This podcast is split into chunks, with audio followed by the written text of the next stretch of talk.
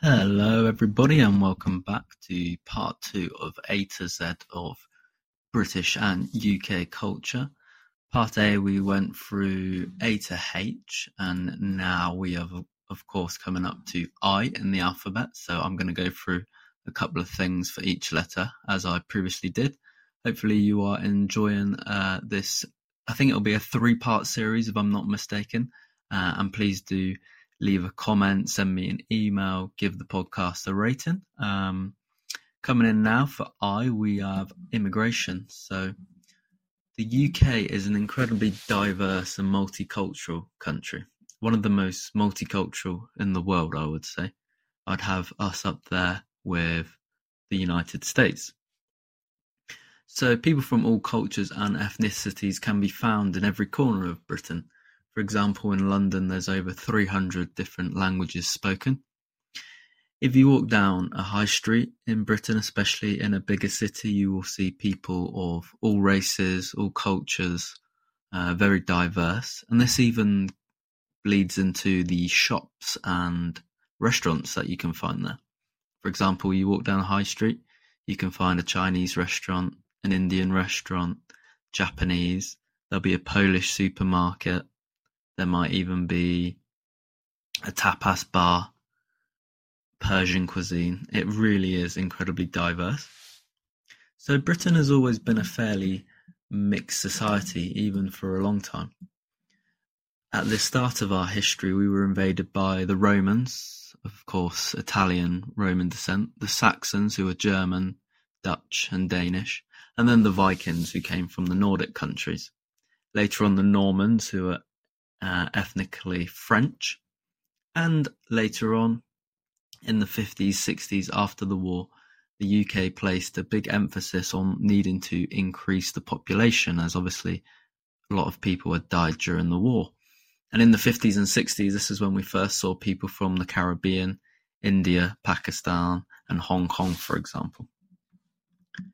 There's a famous saying which is the Windrush generation. Now, the Windrush generation stems from 1948. The Windrush was a boat and this brought 492 Jamaicans to the UK. After this, more boats and more Jamaicans and Caribbean people uh, followed. In the 50s and 60s, this is when a lot of people from India, Pakistan, and Bangladesh came to the UK. Now, you may think, why these countries? Well, these were and were the previous Commonwealth nations, so they're British citizens in their own right from the Commonwealth and then have come over to the UK. Additionally, since Poland and Romania have joined the European Union, Poland joining in 2004, we have seen a rise of a lot more Polish and Romanian immigrants in the UK. I myself being able to speak Polish always thought that it was a good language to learn because there's a huge community of Polish people in the UK, so therefore it's an important language, the second most spoken language in the UK in fact. For the next one, I I have gone for imperial pint. Now I'm sort of cheating here because it is a pint, but it's actually an imperial pint because it's an imperial measurement. Now the Imperial Pint is incredibly famous in the UK. Whenever you go to a pub or a restaurant, alcoholic drinks such as beer and cider will always be offered in pints or half pints. A pint equates to 568 millilitres. Often you'll see a pint glass. They're kind of fairly fairly rounded. There's two different types of pint glasses one that go up vertically straight, so they sort of go outwards and straight on each side, and then one that starts thin and then goes a bit more bulbous and a bit more rounded at the top. Now that's a classic pint glass. Very popular in the UK. You often hear people say, "Oh, let's get a pint," and that means a pint of beer generally. So let's get a pint. Now, next for me, there can only be one. J for James Bond. James Bond is a character from a set of twelve novels and two short stories written by the author Ian Fleming. Now, Ian Fleming had some direct contact with such secret agents and men like James Bond because he used to be part of the Secret Service during the Second World War. James Bond is also commonly referred to as 007. Now, 007 is his agent name. It's saying he's the seventh agent in the, the 00 um, program. Presumably, the previous six agents have died before him, leaving him as the seventh one, 007. James Bond is one of the most popular film franchises in the world, and I'm sure you've all heard of it. But but for me, he sums up what it means to be British. Now, not everybody is like James Bond or acts like James Bond, but he is just the coolest, most British British man of all time. As he says, shaken not stirred. What a man. Love James Bond. There is, of course, always a debate with these things of who is the best. So, who played the best James Bond? Of course, the famous ones being Sean Connery, the first one, Daniel Craig, the most recent one, and Pierce Brosnan played a few Bonds too. Timothy Dalton only did two, and George Lazenby just one. Roger Moore, Sean Connery, and Daniel Craig are the Bonds who have done the most Bonds. For me, my favourite is Sean Connery. Daniel Craig is the more modern Bond. He's a bit more rough and ready. The the films are a bit more actiony, they're a bit more real. But for me, my favourite is Sean Connery. He has some great one liners, some great puns. He's just very smooth and slick. It's a very old school vibe because it is an old film, of course but for me, Sean Connery will always be my favourite Bond. Another entry for J is Jerusalem. No, I'm not talking about the city in the Middle East, the famous one from the Bible. I'm talking about the song. So, Jerusalem is what some people call the unofficial English anthem. Of course, our national anthem is God Save the Queen, now God Save the King. Still sounds weird. I prefer saying God Save the Queen. But Jerusalem is one of those songs that should be the national anthem. It's a really great patriotic song. In the song, it imagines Jesus coming to England to find a new Jerusalem. A quote from the song And did those feet in ancient time walk upon England's mountains green? That's how it starts. So I'd recommend putting into YouTube Jerusalem song or Jerusalem England and giving it a listen because for me that's one of the best patriotic songs for for England. H we have Henry VIII or King Henry VIII actually. Henry VIII, uh, apart from having a great name, my middle name is Henry. If you were wondering, he is famous for having six wives and killing off a few of them. We have a famous song which goes Divorced, beheaded, died. Divorced, beheaded, survived. So that's the order in which King Henry VIII's wives either were killed, died, or predeceased him. So divorce, beheaded, died. Divorce, beheaded, survived. So he murdered, we just beheaded two of them. J- just the two, only the two. That makes it a lot better than three.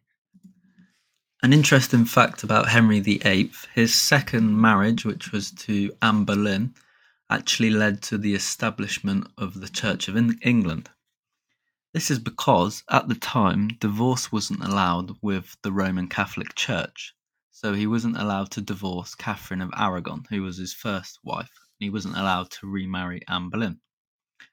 To get around this, Henry just said, Right, I will do it my way and broke with the papacy in Rome and established the Church of England instead, a Protestant church that we still have today. So that's one way to get around the problem. Henry VIII was also famous for being quite a large gentleman. He used to throw big, lavish parties, um, ate a lot of food, and also had quite a lot of sicknesses.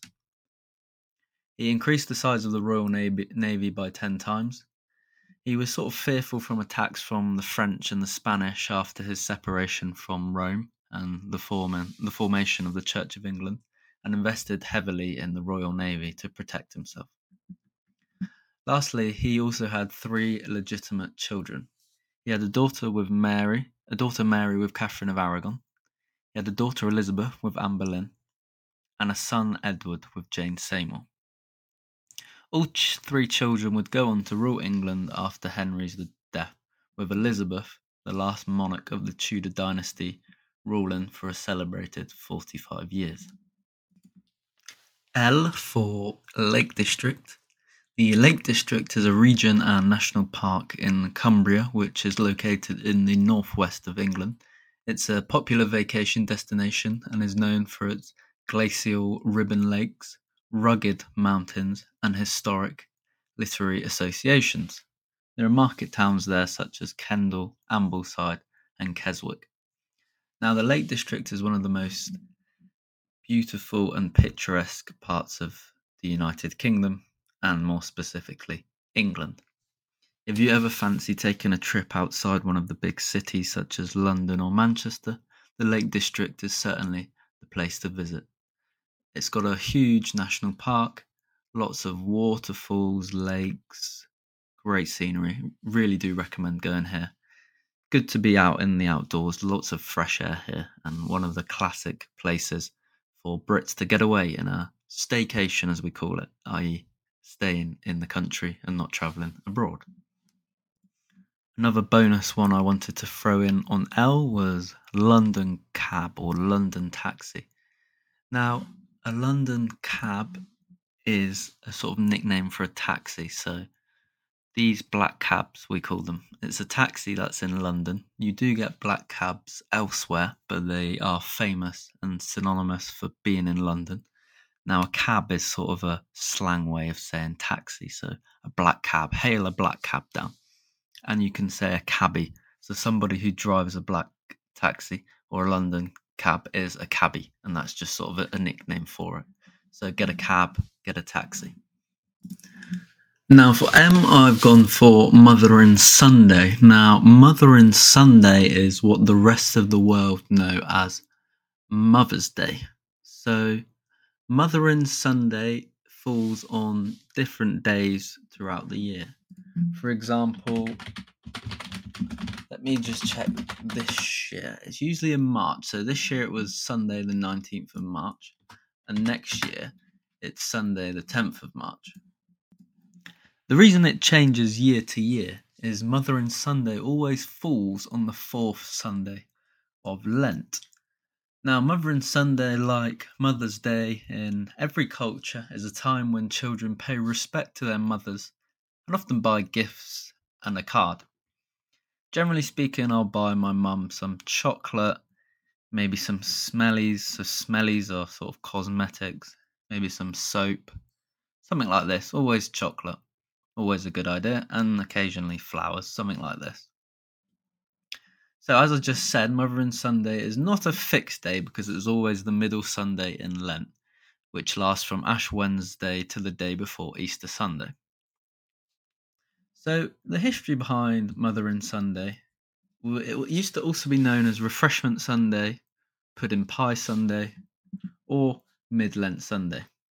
It was a day in Lent when the fasting rules were relaxed in honour of the feeding of the 5,000, a story of the Christian Bible. As it was Christmas, I wanted to add another M, and that's M for mince pies. I mentioned this in episode 2, the Christmas episode. A mince pie is a sweet pie of English origin that is filled with mincemeat, hence the name. When you think of mincemeat, you often think of ground meat, as they call it in America. So minced meat, so minced pork, minced beef. However, this minced meat is a mixture of fruit, spices, and suet. These pies are traditionally served during the Christmas season in a lot of the English speaking world. They're very popular Tesco always do their own brand, own version. You can get Mr. Kipling do mince pies. You can get cheaper mince pies and then the finest mince pies, which are more expensive. And you can actually even buy the mince meat to make your own mince pies at home. The ingredients for the modern mince pie can be traced to the return of European crusaders from the Holy Land. Middle Eastern methods of cooking, which sometimes combine meats, fruits, and spices, were popular at the time, but of course not very popular in the UK. Pies were created from such mixtures of sweet and savoury foods. In Tudor England, Shrid pies, as they were known then, were formed from shredded meat, suet, and dried fruit. Then there were an addition of cinnamon, cloves, and nutmeg. Now, this taste of mince meat and the cinnamon and dried fruit and spices to me is Christmas, that Christmas feeling. But I know it's an acquired taste, which means not everybody enjoys it. N is for the national anthem God Save the Queen. Now, God Save the King, but I can't, it has to be God Save the Queen for me. This British national anthem, well, English national anthem, originated in a patriotic song first performed in 1745. The official verse is sung as follows God save our gracious Queen, long live our noble Queen, God save the Queen. Send her victorious, happy and glorious, long to reign over us, God save the Queen. The second verse can be such as The choicest gifts in store on her be pleased to pour. Long may she reign, may she defend our laws, and give us ever cause to sing with heart and voice, God save the Queen. Usually you just hear this first verse, so at sporting events, Olympics, football, I don't know, Eurovision awards, Formula One awards, you'll just hear this first verse, which is the most famous one. And now, of course, it has to be God Save the King, as we are ruled by a king now.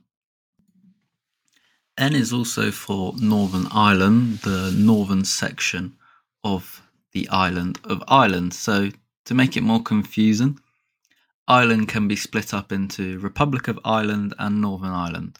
The Republic of Ireland is its own independent country, and Northern Ireland is part of the UK. However, they're both connected. Currently, you can freely get into and out of Northern Ireland. There's no border control, it's a free border. This has been debate of Brexit, whether Northern Ireland will have to put up a border and can they act as an independent country and agree such terms with Ireland and the EU. The Northern Ireland Act of 1998 saw English government birth some power to Northern Ireland and give away some of the decision making powers to Northern Ireland and help them create their own assembly where they make their own laws and help govern themselves. Additionally, there is the Belfast Agreement. So, Belfast is the capital of Northern Ireland, and the Belfast Agreement ensures that the Northern Irish government cooperates with the government of Ireland on several key areas. Now, Belfast, of course, for me, has a special place in my heart as that's where I went to university. There were times when I thought it's not the most beautiful city in the world, but then other times where I really enjoyed it and had some fond memories there. Now, the centre of Belfast is really good, really good city, really like the centre. It reminds me of any other sort of big northern city, so it could be a Leeds or a Manchester or something of that um, standard. But Belfast is a really nice city, and the City Hall, which is right in the centre, for me is the most impressive part. And in front of the City Hall, they always have a Christmas fair, like a German style market and Christmas fair. I went there with my dad and his girlfriend when they came to visit. That's really lovely. And I fondly remember my flat being near the centre, near the Europa bus centre where you could get the bus to the whole of Ireland or for me to the airport. So my flat was there in the third year. Uh, my best friend at university lived on the floor above me. I think I was the 11th floor. And I remember every Saturday I used to walk to McDonald's from my flat, which was like a maybe six, seven minute walk. I remember walking there every Saturday, and that was like the weekly treat. Get McDonald's and always get a lot of McDonald's, like enough for two people, you know. When you go to McDonald's, you've got to got to hit it hard, I think. Next for O, I wanted to go for Oxford as it is one of the most famous cities in the UK. I've visited Oxford a couple of times. I attempted to get into Oxford University, but unfortunately did not pass. Um, So the prestigious university is one of the, well, it is the oldest university in the English speaking world. It's estimated to be 926 years old, built in 1096. It's also, of course, famous for the Oxford English Dictionary. Now, this is one of the most reputable dictionaries in the English language, if not the number one. It's relied upon in UK and English school systems. I remember when we were at school, we always had a Oxford Dictionary um, to help us. So the Oxford Dictionary first began documenting the language in 1857 and is one of the longest running dictionaries the world in, that the world has. Interestingly enough, up until 200 years ago, the only subject that you could study at the University of Oxford was religion. Since then, of course, the curriculum has expanded to cover pretty much all subjects. The university is interesting because it is made up of colleges. So there isn't just one university, there's lots of colleges that make up the university. So a student may be studying at Christ Church or Corpus Christi College, for example, and there's 30 colleges that make up Oxford. Some of the most famous ones are probably Trinity College, Exeter College, and Corpus Christi College. And during the Second World War, Oxford was pretty much left unscathed, untouched, unbombed, in mint condition. Now, the reason for this was because Hitler actually wanted Oxford to be the capital of England after defeating them. Obviously, this didn't come to come to fruition or come to plan, but you've got to you've got to understand he must have seen the beauty in Oxford. And lastly, for this episode, we have P. So I'm going to start with Pancake Day. Pancake Day's official name is Shrove Tuesday. It's the only day of the year where everybody eats pancakes and are urged to do so. So, what is Pancake Day? Pancake Day is the last day before the period which Christ- Christians call Lent. As you can tell, a lot of the holidays and traditions I've mentioned are to do with Lent. Of course, England and the UK was historically a very very Christian and traditional country, so this makes sense. Lent is a time of abstinence, of giving things up.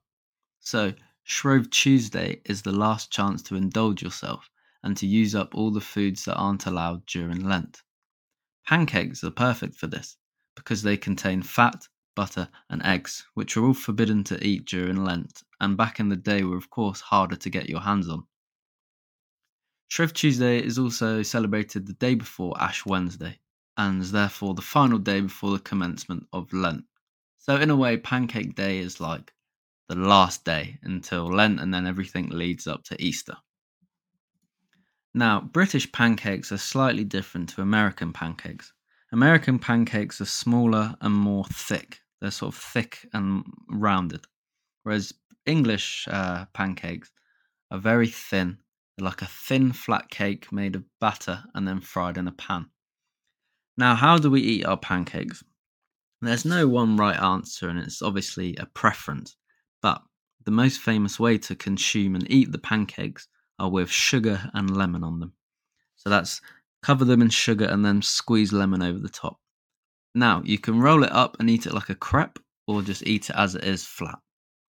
Additionally, golden syrup is extremely popular and famous for pancakes in the UK. Lastly, some people have Nutella, but this is sort of more American. If you want a classic pancake, a classic British pancake, they'll definitely serve it with lemon and sugar. Another quick one for P is pudding. Now, pudding means dessert. We call it pudding or afters as well. Afters because it's the meal after dinner. So, like a sweet treat for afters. But pudding is a very English word. So, mm, what's for pudding? Oh, I'd love some Victoria sponge for pudding. Which leads us to last in this episode for P, and in part two, P for pence, pence and pound. So the English system for money. We do not use the euro, unlike a few of our European neighbours and brothers. Some big shops will accept the euro, but generally speaking, I don't remember a time of using the euro in the UK, so it's always wise to get some pounds out whilst you can. Since decimalisation in 1971, the pound has been divided into 100 pence. 100 pence makes a pound. This is similar to how 100 cents makes a dollar. The singular of pence is penny. I have one penny. I have 10 pence. The symbol for the penny is p. Hence, an amount such as 50p is often pronounced as 50p rather than 50 pence. This is because people are literally reading it how it is written down. The current legal tender in, in England is one penny pence or one penny coin, two pence coin. These are both bronze. Five pence, ten pence, twenty pence coins. These are all silver. Fifty pence coin. This is also silver. One pound coin.